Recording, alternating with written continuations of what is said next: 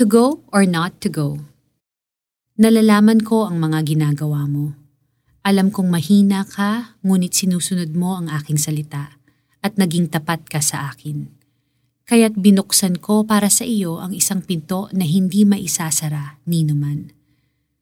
Pahayag 3 verse 8 Some employees do not quit their jobs because of low salary, heavy tasks, and long to-do lists.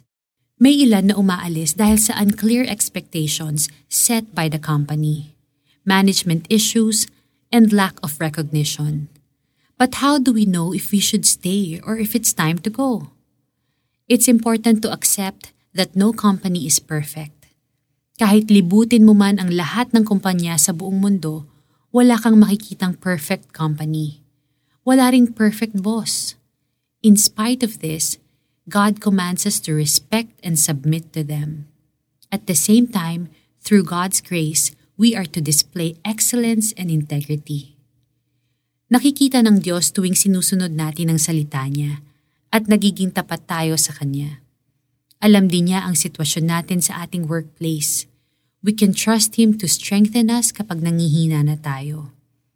Kung sa palagay mo ay hindi napapansin ang mga ginagawa mo, nakatingin sa iyo si Jesus and He will reward your perseverance and excellence in due time. Don't quit. Siya ang magpopromote sa iyo sa tamang panahon. He will lead you when it's time to go and show you the door that He has opened for you. It is not God's will kung dahil sa iyong trabaho ay nagkakasakit ka na at napupuno na ng resentment, bitterness at unforgiveness.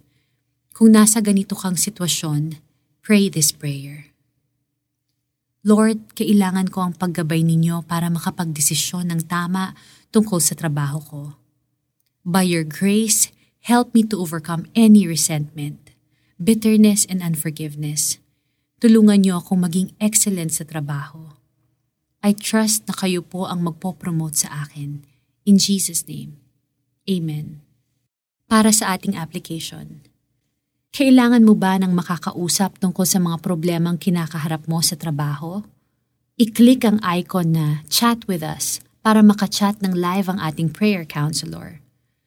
Nalalaman ko ang mga ginagawa mo alam kong mahina ka, ngunit sinusunod mo ang aking salita at naging tapat ka sa akin. Kaya't binuksan ko para sa iyo ang isang pinto na hindi maisasara ni naman. Pahayag 3 verse 8 This is Lara Kigaman Alcaraz and I am encouraging you to do everything for the Lord.